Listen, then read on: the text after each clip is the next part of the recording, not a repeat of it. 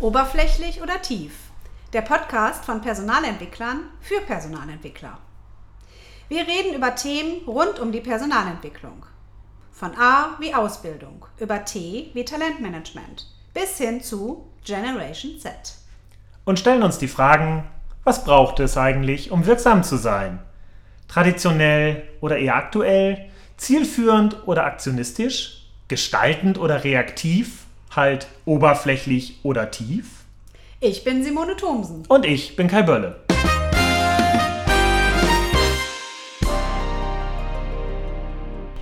Kai, unser Podcast hat ja das Thema Personalentwicklung. Und Personalentwicklung kann jetzt jemand Einzelnen betreffen, den man oder die man entwickeln möchte, aber ja auch ein gesamtes Team. Und dann sprechen wir ja über Teamentwicklung. Und unser Podcast heißt ja auch oberflächlich oder tief.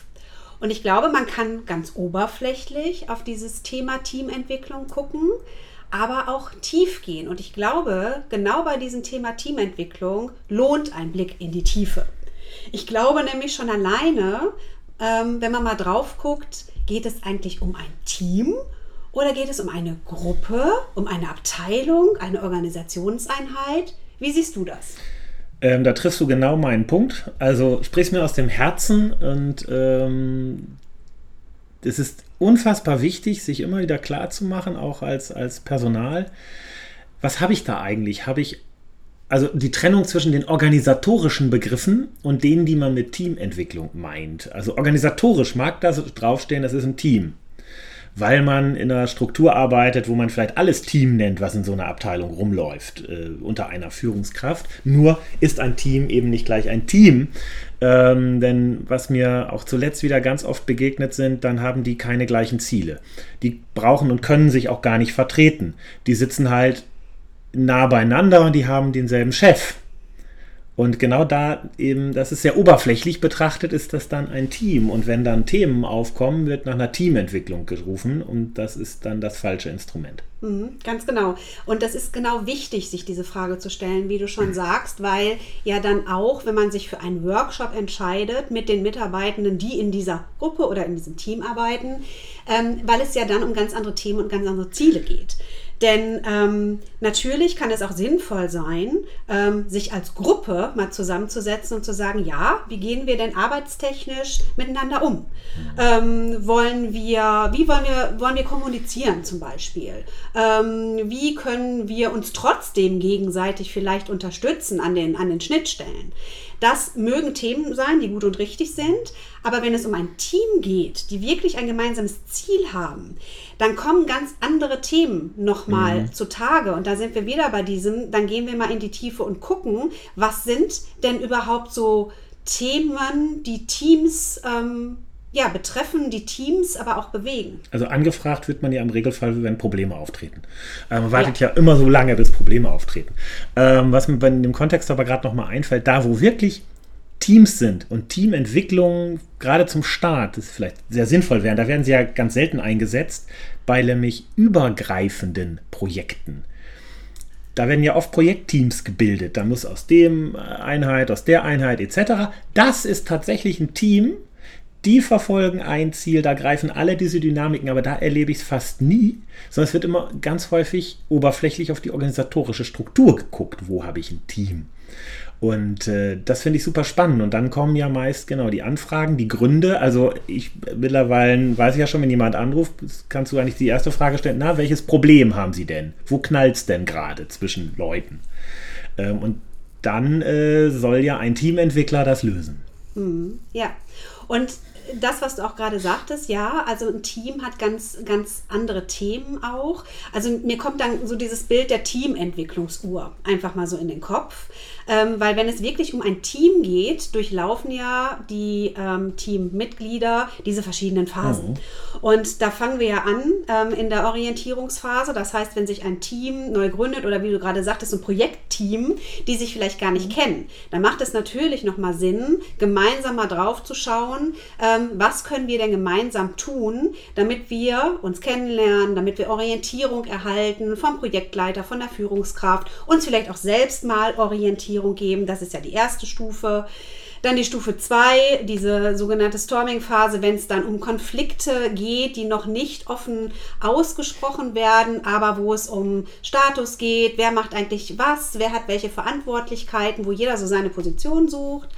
Dann die dritte Stufe, wo es äh, dahin geht, ähm, dass das Team so, so langsam sich findet. Das heißt, ähm, Regeln für sich vereinbart, ähm, Vereinbarungen trifft und dann die vierte Stufe, selbstorganisiertes Arbeiten. Und wenn man das sich mal jetzt mal so bildlich ähm, vorstellt, finde ich, ähm, ist nochmal ein ganz tiefer Blick notwendig ähm, und vielleicht auch richtig. Wer hat eigentlich welche Verantwortung in einem Team? Und ähm, vielleicht wird auch da nochmal klar, dass, dass, das, dass der Aspekt Team, Teamentwicklung durchaus, durchaus wichtiger wird, wenn wir über agiles Arbeiten reden. Weil dann strukturieren wir Teams ja durchaus auch so um oder strukturieren Gruppen so um, dass sie tatsächlich als Team agieren müssen, dass jeder, dass, dass wir Spezialisierungen haben und die miteinander, wirklich miteinander plötzlich arbeiten müssen. Also in agilen Teams, ähm, in, in diesen Kontexten mit selbst organisiert, da habe ich tatsächlich endlich mal, endlich mal Teamstrukturen, die wirklich diese Teamdynamiken, die du gerade beschreibst, ja aufzeigen. Und äh, dann geht es ja auch schon mal schnell erstmal auch um die Rolle. Wer hat hier eigentlich welche Rolle, welche Aufgabe? Ähm, vielleicht gibt es übrigens, und das fände ich spannend, bei, wenn du den Bogen schlägst, gar keine Führungskraft in dem Sinne mehr. Ähm, da könnte man sich jetzt schon mal fragen, wer regt denn überhaupt an, mal sich als Team mit dem Team zu beschäftigen? Auch da ähm, erlebe ich ja ganz häufig, es ist auch, es ist manchmal eine Personalabteilung, manchmal eine Personalentwicklung, die sagt, hey, da bräuchte mal ein Team Hilfe. Meistens ist es ja eine Führungskraft oder eine übergeordnete Führungskraft, die sagt, ich habe da, ich habe da welche. Und dann sind wir wieder bei, was sind meist, meistens ja nur die Auslöser, die da kommen. Es sind selten die, die, die, die wirklichen Ursachen, sondern die Auslöser, da hat jemand jemandem anderen, was auch immer. Ne? Und äh, wo bleiben eigentlich diese, diese Rollen? Wo bleibt das Aspekt Selbstverantwortung, wenn du später wenn du im New Work-Bereich unterwegs bist mit selbstorganisierten Teams? Wer regt das eigentlich an? Wer hat welche Rolle? Da wird auch das nochmal viel spannender, hm. wie ich so merke. Ja, ja, und ähm, ich habe das auch schon erlebt, dass ich eine, ähm, einen Team-Workshop äh, begleiten durfte, der initiiert wurde durch Mitarbeitende und nicht durch alle, sondern nur durch eine mhm. Subgruppe, ein Subsystem in diesem Team. Und das war ganz spannend ähm, zu sehen, dass das ähm, dann initiiert wurde. Aber die, die es initiiert haben, die Eigenverantwortung für sich nicht genommen haben, dass ja jeder einen eigenen Beitrag auch dazu leisten hm. sollte. ähm, wenn es denn schon angestoßen wird, sich auch mal zu fragen, was ist mein Anteil daran, dass es so weit gekommen ist, wie es gekommen ist? Wie können wir alle auf den gleichen Stand bringen und dann gemeinsam überlegen, wie ähm, können wir uns als Team weiterentwickeln und wer hat dann welche Rolle und wer hat auch hm. welchen Beitrag zu leisten? Weil ich erlebe mhm. es auch ganz stark, dass ähm, sehr leicht, weil es ist ja auch leichter zu sagen, ähm, wir suchen jemanden, der schuld ist. ähm, und ähm, an mir liegt es ja nicht, so nach dem Motto. Ähm, das ist immer einfach, aber es ist nicht zielführend. Aber das ist oft genau ja eine, eine Haltung, äh, die dazu, die, die oft zu Teamentwicklungen führt. Ne? Sagen, wir brauchen einen Schuldigen ähm, das Team hat mich als Führungskraft als Schuldigen ausgewählt. Das will ich aber nicht sein. Also hole ich mir einen Teamentwickler, der sagt jetzt dem Team, dass sie schuld sind und nicht ich oder keine Ahnung, wir suchen woanders einen Schuldigen. Das ähm, stimmt, das ist ja immer wieder ein, da sind wir wieder ein sehr oberflächliches Punkt, der erstmal kommt, wer schuld? Ähm, und wenn wir dann reintauchen und wenn du an den Phasen bleibst, merkt man ja also auch beim, beim, beim Storming, es ist ja nicht, weil einer jetzt meint, ich muss hier mal Krawall anzünden, sondern weil unterschiedliche Verhaltensweisen, Persönlichkeiten, Arbeitsstile aufeinandertreffen, die unter Umständen sogar äh, diametral unvereinbar sind, wenn ich jetzt gerade an ein Team zurückdenke, denen dann klar wurde, ähm, dass, oder Corona hat ihn, hat ihn nochmal aufgezeigt, es gibt ein, zwei Menschen, die brauchen die brauchen wirklich ganz, ganz zwingend, sonst sind die unglücklich und, und wirklich emotional instabil. Die brauchen Menschen um sich rum. Wenn sie diese Bindung nicht wirklich spüren, jeden Tag erleben, dann können sie nicht arbeiten. Und es gibt andere im Team, die brauchen genau das nicht. Die engt das ein. Und das jetzt auszugleichen, ähm, da merkt man ja schon in der Problemstellung, das liegt nicht an einer Person. Die müssen beide irgendwie schaffen, aufeinander zuzukommen und das auszutarieren und auszuhandeln. Also die Suche nach dem Schuldigen, die wird ja jedes Mal gerne genommen, gerne betrieben. Auch die Personalentwicklung ist ja oft schuld. Ähm, und sie ist so wenig zielführend wie nur irgendetwas. Mhm. Und da sind wir tatsächlich bei dem Blick in die Tiefe. Denn manchmal ist es ja so, der Anlass ist ziemlich oberflächlich, aber wenn man dann mit dem Team und mit den Menschen arbeitet, kommen genau diese Themen hoffentlich hoffentlich, mhm. auf den Tisch. Nämlich, welche Werte haben wir? Was motiviert uns? Wer hat mit wem einen Konflikt und aus welchem Grund? Welche Konfliktart ist es? Wer gibt in diesem Team Orientierung? Wer ähm, äh, trägt dazu bei, dass ähm, hier eine gute Feedback-Kultur mhm. herrscht? Also all diese Fragen gehen ja in die Tiefe. Und meistens ähm, macht es auch Sinn, vorher also wer auch immer diesen Teamworkshop, diese Teammaßnahme dann begleitet, mal mit jedem Einzelnen ein Vorabgespräch mhm. zu führen, um genau diese Themen auch mal zu hören. Ja, wenn äh, du das gerade sagst, musste ich gerade an ein Team, es liegt eine geraume Zeit zurückdenken. Da gab es auch einen Anlass. Es gab einen Anlass und die übergeordnete Führungskraft hat diesen Anlass genommen und gesagt, boah, da müssen wir rein.